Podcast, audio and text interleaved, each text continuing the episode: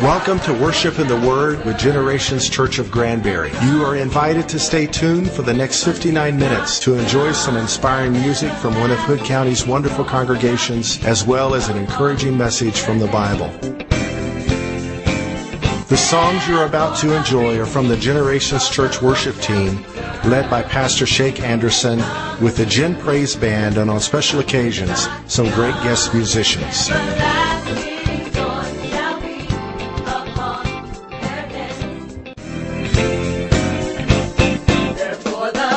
Later on in the broadcast, you may hear a proclamation of the gospel of Jesus Christ, along with some teaching from the Bible with Pastor Alan Mata or another Generations church leader or special guest. So without any further delay, welcome to Worship in the Word with Generations Church.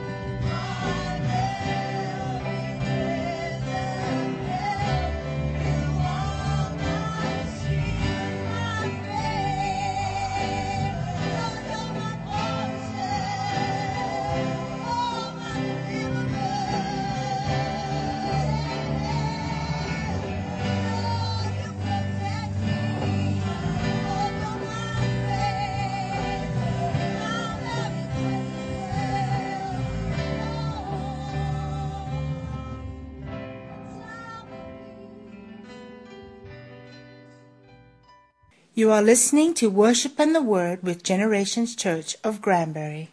Stay tuned for more inspiring music and a message from the Bible.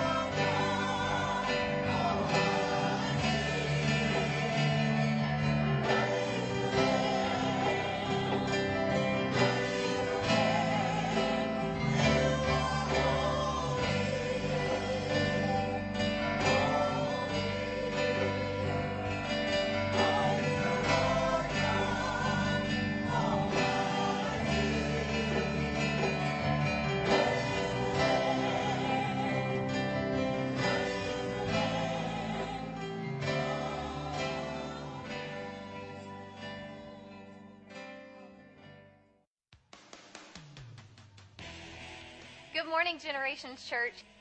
Ladies, don't miss out on our women's Bible study entitled The Treasure Within. From 7 to 8:30 p.m., ladies who want to know about Christ's riches are invited to the first floor project room for this fabulous study. We want to empower you to walk in all that God has placed within those who are in Christ by the power of his holy word and his Holy Spirit. So come as you are each Wednesday night and remember, bring your children because we now have simultaneous children's classes. To get more information about everything going on, check out our weekly Lord's Day Bulletin, visit generationspeople.org and .mobi, and by liking our Facebook page. We'll see you next time.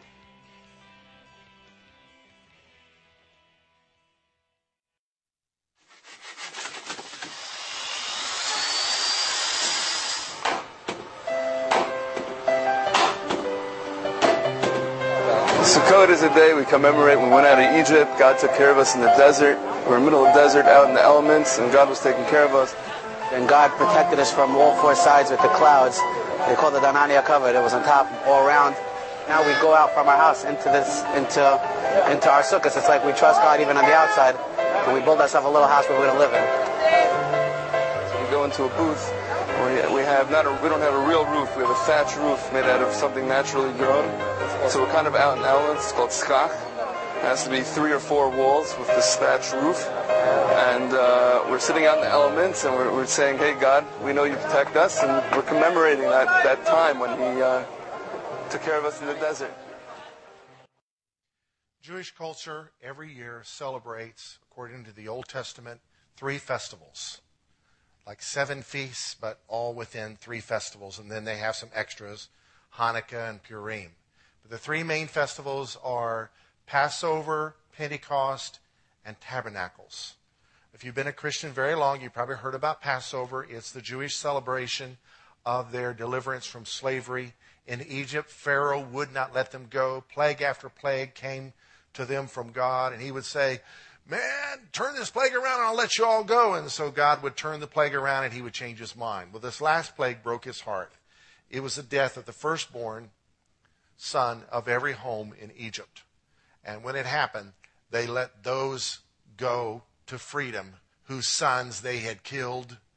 It was God getting them back, letting them know how it feels to do what they've done after many years of mercy and letting them know what it feels as well as breaking their hearts where they set them free. So in every home there was death. And if you were Jewish, you knew the command of the Lord was to kill a lamb, shed that lamb's blood, eat that lamb, cook that lamb, eat that lamb, put that lamb's blood on the doorpost. And that night, when the judgment of God came through the land, slaying all the firstborn, it would pass over the houses where the blood was applied. And of course, that was the slaves. They were freed from that plague. They had been plagued by slavery long enough, and God in His mercy gave them the revelation of escape from His judgment through the blood of a lamb. And so they celebrate that to this day every year in Israel and in Jewish homes around the world, celebrate Passover. Probably the most well known Jewish festival is Passover. They eat lamb, they eat bitter herbs, they eat things that aren't tasty to remind themselves of the bitterness of slavery. Another festival is the festival of Pentecost. The word Pentecost means 50 days. Yeah, sorry to disappoint all the Pentecostals in the house, but you call yourself Pentecostal, it means 50 days. What religion are you? I'm 50 days. It means 50 days after Passover. 50 days later, they were in the wilderness, removed from slavery in Egypt, had already gone through the Red Sea and all that, and God began revealing his law to Moses on stone tablets. It began 50 days later. And so it's a celebration of the giving of the law. For believers, it's a celebration of the birthing of the church. We celebrate Passover because the blood of the Lamb, the Lamb of God, Jesus Christ, who was killed at Passover, actually, and uh, through his blood, the judgment of God that's coming on the world is going to pass over us. And we celebrate Pentecost 50 days later the birthing of the church, when God poured out his spirit and began writing his will, revealing his word on the tablets of our heart and not of stone. The, the church was born. We celebrate that. But most believers don't know a lot about tabernacles. Tabernacles is a Jewish memory. It includes a lot of different things, but one of the things it includes is building a tent on the outside of your houses. You saw that in Israel. That was pretty current.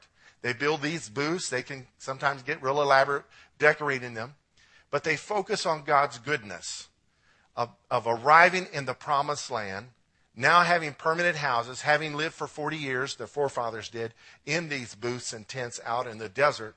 They move out of their houses, at least the men do. The women and children is kind of optional. And live in those booths, remembering the goodness of God, as well as reminding themselves that the house they live in, no matter how nice it is, is but a tent compared to the house in heaven that we have to look forward to. Also, during that time, they give thanksgiving for the fruit and the vegetations. And that, that's what that examining of the fruit and the leaves was about, is they're, they're meditating on God's goodness in their life. Because coming through the desert, they had nothing. And one of God's primary commands under the law is to remember. Remember how quickly we forget that we are blessed. May we never forget the goodness of God. And so every year they remember and they live in these tents.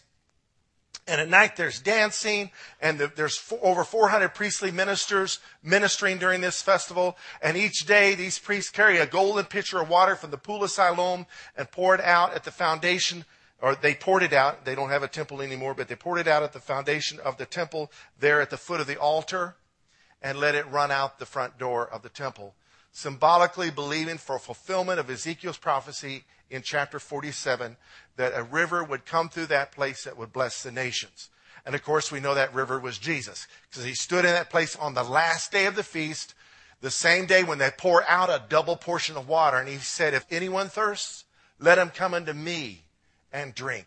And out of his heart will flow rivers of living water. This living water that brings healing to the nations. You see it in the book of Revelations. You see it in Ezekiel 47 and you see it in your own heart. When God brings life to you, there's joy that comes like a river and you are determined to bring love to the world everywhere you go. Amen. Thank God for the river that we get to taste. But also, what relates to our text today, in that day, in the temple, in the court of women, they set up four giant candelabras, 75 feet high. Each candelabra, menorahs, had four lamps. Each lamp contained about nine liters of oil, and each lamp had a ladder going up to it. So envision 16 75 foot ladders, kind of scaffolding as it were, with these giant lamps that they would light up every night, and they would dance around these candelabras with torches. The place was a fiery, lit up occasion with music, instruments, dancing, food, just joyous occasion. We made it to the promised land. We are here. Also, it was, it a reminder of the pillar of fire that led them out of Egypt and protected them from Pharaoh. So it's a glorious time. So that occasion, I believe, is being pointed to by this primary statement we're going to look at that Jesus made. Look at verse 12 of John chapter 8. Jesus spoke to them again, saying, I am the light of the world. Probably within eyesight of where he was talking, they were taking these lamps down. This was the day after Feast of Tabernacles. It's also believed that eventually the Jews developed a additional ninth day of the feast where they took the commandments, the laws, the scrolls out of the chest and put a lantern in their place, symbolizing the light that God's word is to bring us. So on that very day, Christ proclaims, I am the light of the world. He who follows me shall not walk in darkness, but have the light of life. The Pharisees therefore said to him, You bear witness of yourself. Your witness is not true. Jesus answered and said to them, Even if I bear witness of myself, my witness is true. For I know where I came from and where I am going, but you do not know where I came from and where I am going.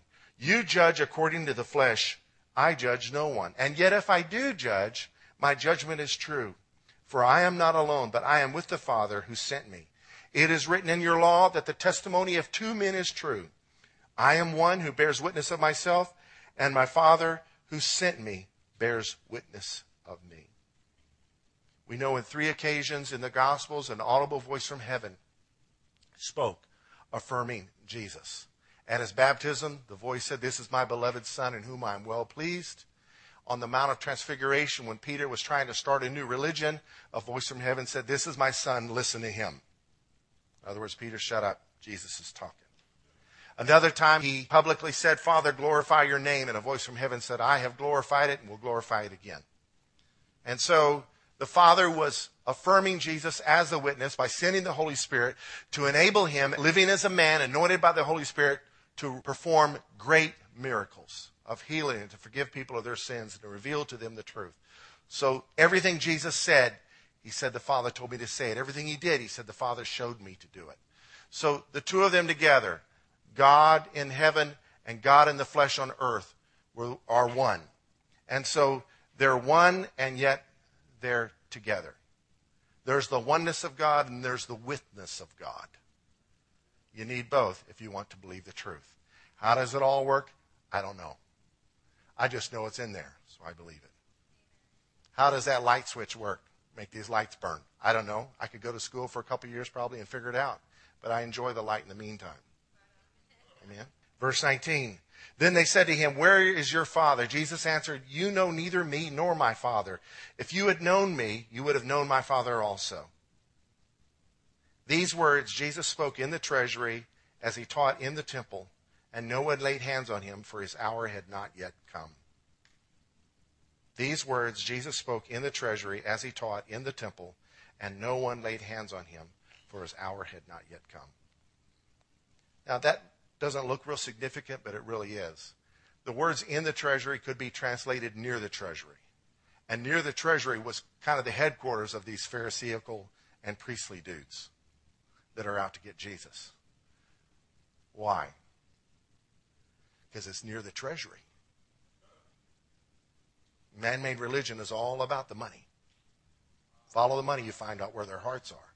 So it's near the treasury, and also the treasury is next to the court of women. So it's a very public place. Obviously, they would want to receive funds where there's the most people.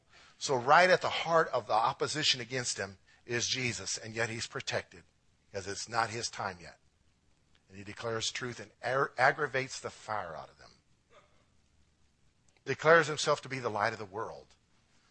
Jewish culture, Old Testament, the law acknowledges God as the light of the world. He says, I am the light of the world. He's basically saying he is God. Like a diamond against the backdrop of black velvet, Christ's statement of being the light of the world is a beautiful thing because he has just forgiven a woman caught in adultery. We shared last week on how they tried to trap Jesus while he's teaching on the day after the last day of the Feast of Tabernacles. They drag in to his presence as he's sitting down teaching this crowd of people, maybe a thousand people or more, drag her in front of him and set her down in front of him and said, This woman was just caught in adultery. The law says she should be killed. What should be done? And Jesus, not to be rushed or intimidated or pushed around by anyone, simply stooped down to her level and began to write in the dirt. We don't know what he wrote, but during those moments, they continued to ask him, What do you say? What do you say? What do you say? They were wanting to trap him. They were eager to catch him. Because if he said stone her, then they could report him to the Romans for insurrection. Because the Romans had come up with a law that said they couldn't execute someone for doing that. If he had said, well, we better obey the Romans, then that would make his crowd angry and they might all leave and stop listening to Jesus and thus stop his influence. Because they all adhered to the law of Moses and resented the Romans' intervention into their religion. But Jesus paused and then raised himself up and said, He who is without sin cast the first stone. And like a light that's turned on in a roach filled room, the evil began to scatter. He turned to the woman and said, Where are your accusers? She looked up, said, There's nowhere here. Who's going to condemn you? No one. You see, they broke the law by trying to enforce a law, trying to trap Jesus, because the law of capital punishment for adultery included the adulterer and the adulteress. So they played favoritism, showed partiality. Injustice had already occurred. She's going to die, and the guy's scot free. He's probably one of their sons or nephews or somebody that had some money. He exposed their corruption simply with the word of wisdom that he gave. He that is without sin cast the first stone. So she said, There's no one here to condemn me. He said, Neither do I condemn you. Go and sin no more. And the very next verse says, Then again Jesus spoke to them, saying, I am the light of the world. He had just done it. He had just turned some lights on in people's hearts. He just revealed the sin in the lives of those that were trying to bring him down. He who follows me shall not walk in darkness, but have the light of life. So even though he told this woman to go and sin no more, if she was still there, she heard him say, Follow me. That was his command to all people who would believe in him repent and follow me. Go and sin no more. That's repent. Follow me. You can't follow Jesus unless you repent. You got to turn from your self willed ways to walk in the narrow way following him. So I love it. I just love this. Where this verse, you know, uh, Proverbs says, like apples of gold in pictures of silver, so a word fitly spoken is a beautiful thing, isn't it? Right in the midst of that chaos comes this promise I'm the light of the world. May God make our church a place of grace where we lovingly confront evil when we see it but we don't condemn. We don't um, throw stones.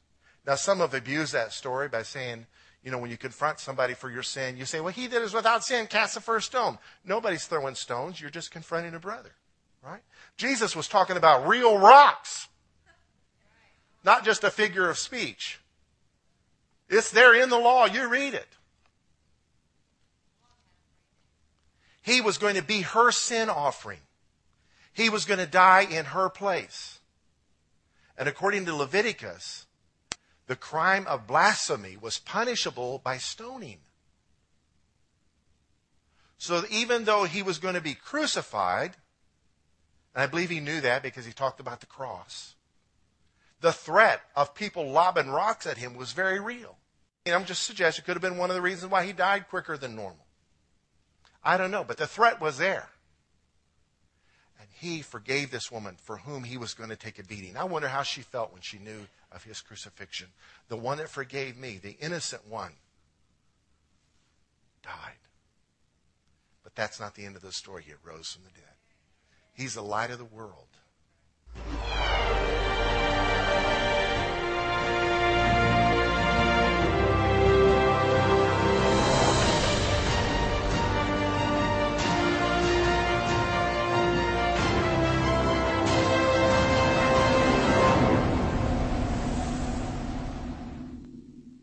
Jesus is the light of the world. Can we say that?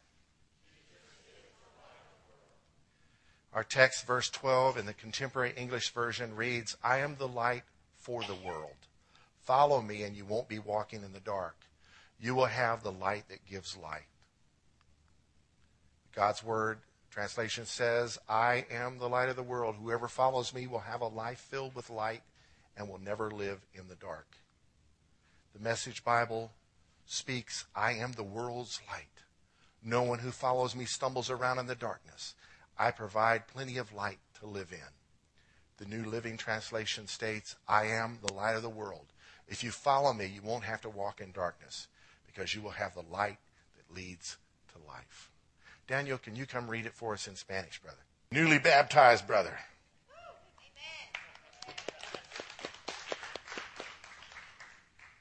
Yo soy la luz del mundo. El que me sigue no andará en tinieblas, sino que tendrá la luz de la vida. La luz del mundo. Love it.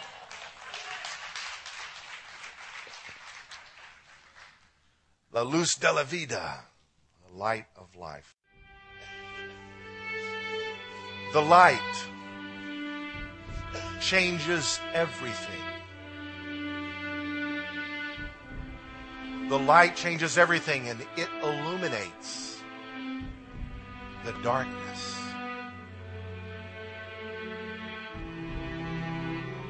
The light illuminates the darkness and reveals our path. The light brings hope. The light brings hope and shows mercy and gives life. The light is Jesus.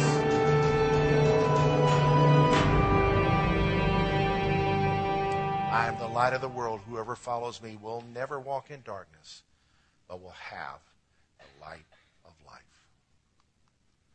Jesus is the light of the world. He begins this promise by stating, I am. This is significant, especially in this chapter. Verse 24, he said, If you do not believe that I am He, you will die in your sins. If you notice the word He is in italics, he literally said, If you do not believe that I am, you will die in your sins. He is the Messiah, but He is the I am. When God revealed himself to Abraham and to Moses, he declared himself to be the I am. Verse 28, he said, When you lift up the Son of Man, then you will know that I am. And he is in italics. When he was dying on the cross, there was a Roman guard, even a heathen Roman guard, said, Surely this is the Son of God. It's because he declared himself to be the I am is why they wanted to do away with him. In verse 58, he really made him mad. He said, Most assuredly I say to you, before Abraham was, I am. It's not bad language or bad English or poor grammar. It's the truth. He has always been. He eternally is, I am. I is. That's who he is. I am the light In him was life, and the life was the light of men. John 1 4, verse 9 says, That was the true light that gives light to every man coming into the world. He is our light. Light is something that is compared to God. The Bible says that God is light, says that he dwells in unapproachable light. In heaven, it said that the Lamb is the light. There's no sun or moon there. Light comes from God. Light is a reflection of who he is. It's the first thing his word made. Let there be light. And the God who is light spoke forth and created light as we know it in this universe. And so Christ claiming himself to be the light of the world is significant. It points to his deity, it points to his nature, it points to his creativity, and it points to what he does in our life. He shines light in our darkness. I am the light of the world. In the latest issue of Texas Co op Power Magazine, there's an article on the history of our receiving electricity here and how thankful the country folks, ranchers, and farmers were to finally get electricity and how they knew it was coming years in advance. You know, it's coming. They get together around the candlelight and lamplight and firelight and talk about the glorious days and when electricity will come their way. And some were able to afford to buy a refrigerator before they even had electricity. They keep it out on their porch. I guess keep stuff in it. But once electricity came in, they'd plug it in and it worked. Some folks are so poor when they finally got electricity, all they could afford was one light in their living room. And it was a tremendous blessing. They enjoyed it. Having light, electricity is a tremendous blessing. When you go camping, you're reminded of how much of a blessing it is. And then they would save their pennies and dollars and hard earned coins and maybe get a toaster or a radio that's our forefathers right here in this county. In a sin darkened world, bound up in legalism, Jesus came and brought tremendous blessing. Nothing had to be saved up for, just had to wait on the right time for him to come. And when he came, he came and brought himself as a gift. And when he left, he sent back gifts for us to receive. All paid for by him. What a blessing Jesus has done for us. I am the light of the world. John 3:17 said God did not send his son to the world to condemn the world, but that the world through him might be saved. He came to a world that was already condemned. Condemned my sin, and the sin was revealed by the law, and the law carried with it capital punishment. So sin all ultimately leads to the need to be stopped. And nobody can stop sinning until they die or until God redeems them and changes their life. Verse 19 says, This is the condemnation that light has come into the world, and men love darkness rather than light because their deeds were evil. Some people want to be evil, and they don't want the light to bother them. So, why do people love darkness? Why do burglars work the most at night? They don't want to be seen. Why don't they want to be seen? They don't want to get caught. So it is when the truth of God's word comes to us, we have a choice to make. Lord, do I obey you or am I going to have to learn the hard way and go around this mountain again? The light of truth is shining on the path for the just. Jesus says, Come, follow me. I am the light of the world. He who follows me is a command he gave numerous times, as I already mentioned before. The last command he gave Peter was, You follow me. He told him by what death he would glorify God. And Peter turned and looked at John, who wasn't getting that kind of prediction. John didn't get the prophecy he got. And so he played the what about that guy game. And Jesus said, If it's my will that he never dies, what is that to you? You follow And that's a principle we all have to learn as believers. We are called to follow Jesus. We can't compare ourselves to how others follow him. We must follow him. You have a place in the kingdom that is his to lead. Let him lead you. Follow him. Watch out for the what about that guy thing. He who follows me shall not walk in darkness. Have you ever checked in a hotel room and got out in the middle of the night and forgot you were in a hotel? Thought you were at home? It's possible. I've heard you can really break a toe that way. You don't turn the lights on because you don't want to wake other members of the family up. When you walk in darkness, it's dangerous. Spiritual darkness is real dangerous because temptation, if it's a good temptation in the terms of being tempting, temptation hides consequences. That lady he had just forgiven, that lady he had just rescued from destruction, had been tempted to commit adultery with that fine looking man, whoever he was. In that temptation, she didn't see a mob waiting to catch her. Those guys are so wicked, they may have set it up. I don't know. She didn't know what was going to happen. She didn't know she'd become world famous. Love covers a multitude of sins. Thank God that story's in there. It gives hope for us. She's redeemed. We've been redeemed. In her case and in all of our case, when we're tempted to sin, we do not see the consequences. And sin always costs us more than we want to pay, keeps us longer than we want to stay, and takes us further than we planned on going. Just is that way. Thank God for the light. If we follow Jesus, He's a light. We'll not walk in darkness, but we'll have the light of life. Jesus said in John 12, 35, a little while longer the light is with you. Walk while you have the light, lest darkness overtake you. He who walks in darkness does not know where he is going. He who walks in darkness does not know where he is going. We are living in a world preoccupied with darkness, and they will persecute you if you point out things that are true. Sin will make you poor and keep you poor. Sin will give you a disease and keep you sick. I read a web posting from the Journal of Epidemiology, and they did a study in the late 80s and early 90s of homosexual men living in Vancouver, and they discovered their life expectancy was 8 to 21 years less than normal life expectancy for men. To point that out would bring you ridicule in the marketplace. You're a homophobe. Turn the lights on. Hello? Do the math. Sin kills. The wages of sin is death. Just is. He who follows me shall not walk in darkness, I have come as a light into the world, verse 46 of John 12, that whoever believes in me should not abide in darkness. The word abide is a key there. When you abide somewhere, you're living there, and it's not God's will for his children to live in darkness. You might stumble into some dark thing. But Thank God there's redemption and there's forgiveness so you can get back up and go and sin no more. He who follows me shall not walk in darkness, but have the light of life.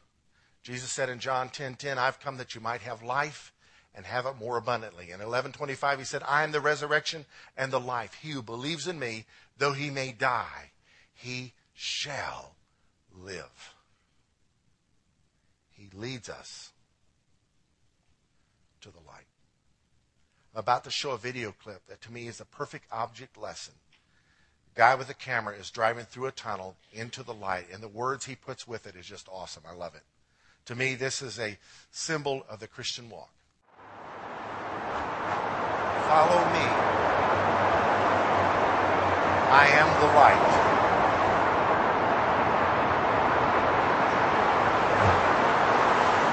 that leads to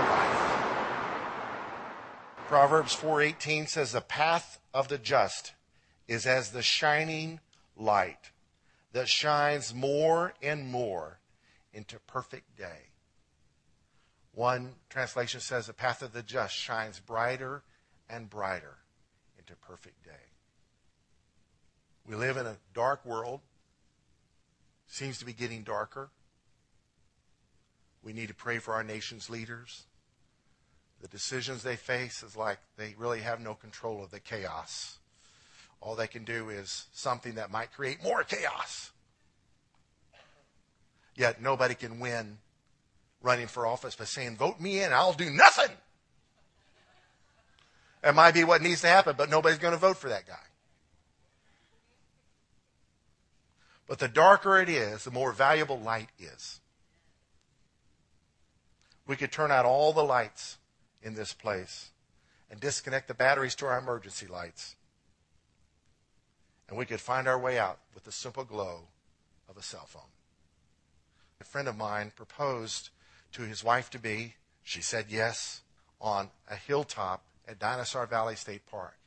He sent a friend out ahead of time to set it up with the table and the food and the snacks and hid the ring in the appropriate place on the mountain top there in Dinosaur Valley State Park. Beautiful place. His friend left the items there. My friend arrives with the girl of his dreams, takes her to the top of the mountain as the sun is setting, and the stuff ain't there. They're on the wrong mountain. And it's getting darker and darker. Twilight is becoming grayer and grayer, and grayer is becoming darker and darker. And they're in that dark path anyway, trying to find their way to the other mountaintop. He's on his cell phone telling the friend, Where did you go? Blah, blah, blah. And finally figured out he was at the wrong location. And in black night, they found their way with the glow of their little cell phones. The darker it is, the more valuable light is. The worse things get, the more important you are. The more important. Shine your light, not pridefully, but humbly. Jesus is the light of the world. Chapter 9, verse 5, he said, As long as I am in the world, I am the light of the world. He ascended and sent back the Holy Spirit to remind us of what he said in Matthew 5. You are the light of the world. A city that is set on a hill cannot be hidden. Corporately, we are the light of the world. Individually, we are lights in the world. Lights for righteousness, not self righteousness, but true righteousness. Lights of humility, not inferiority, but true humility. Lights of truth, spoken in love in a world full of hate, despair, and loss. And we pray. Lord, we thank you that you're the light of the world. And I pray, especially today, if anyone here is not following you with their whole heart, I pray, Lord, they get back on that path of the just that shines brighter and brighter every day. Today, Lord, restore them to their walk with you of full devotion. And I pray, Lord, for those that are completely committed to you, Lord, may they see themselves as you see them. That we, like you, are lights in the world. Just as in the natural realm we have the sun, at night we have the moon. Lord, let us be like the moon to reflect the light that you've shown in our hearts in the darkened world in which we live. Help us, Lord, to do it with love and not bitterness. Help us, Lord, to do it with compassion and not anger. Help us, Lord, to be like you. Give us wisdom, Lord, to know when to speak and when not to. Help us, Lord, to share the light of your love and the light of your life everywhere we go. In Jesus' name, amen. I want to do three things right now. I want us to worship, but I also want us to find a place to pray. If you haven't been following the Lord with your whole heart, today's the day to get back on that straight path that shines brighter and brighter. Find a place to pray. You can come kneel at the foot of the platform here, or kneel in your chair, or sit in your chair and just do business with God. Also, as we worship, I'm going to call the prayer team forward, line up across the front here. And as they're coming forward, if you'd like to receive prayer about anything, it may be related to the message, may not be related to the message. You may need wisdom for a decision. You may need provision for a need. You may need reconciliation for a relationship. You may want to be filled with the Holy Spirit or give your life to Jesus. We'll be up here.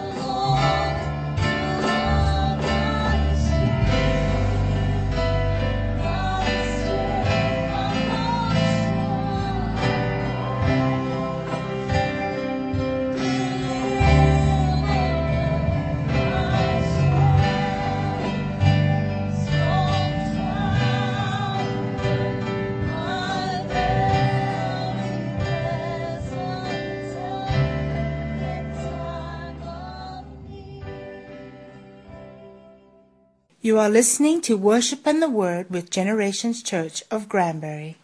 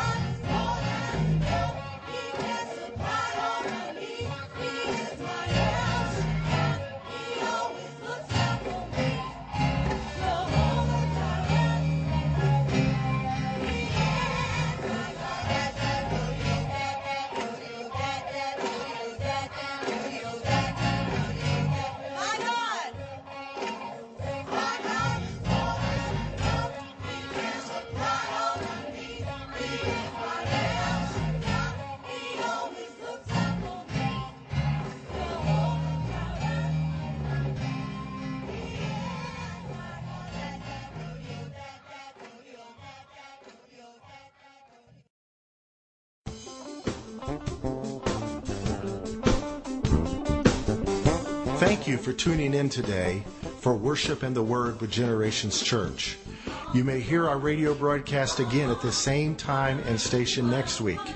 If you do not have a church congregation to call home and you live near the Granbury area, we would love to invite you to come check us out some Sunday morning at 10 a.m.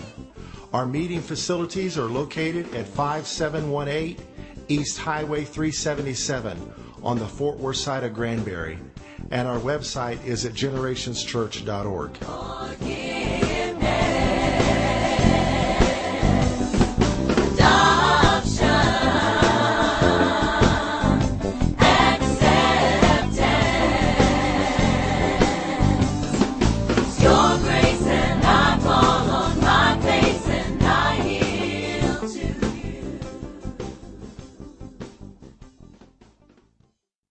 Thanks again for tuning in to Worship and the Word.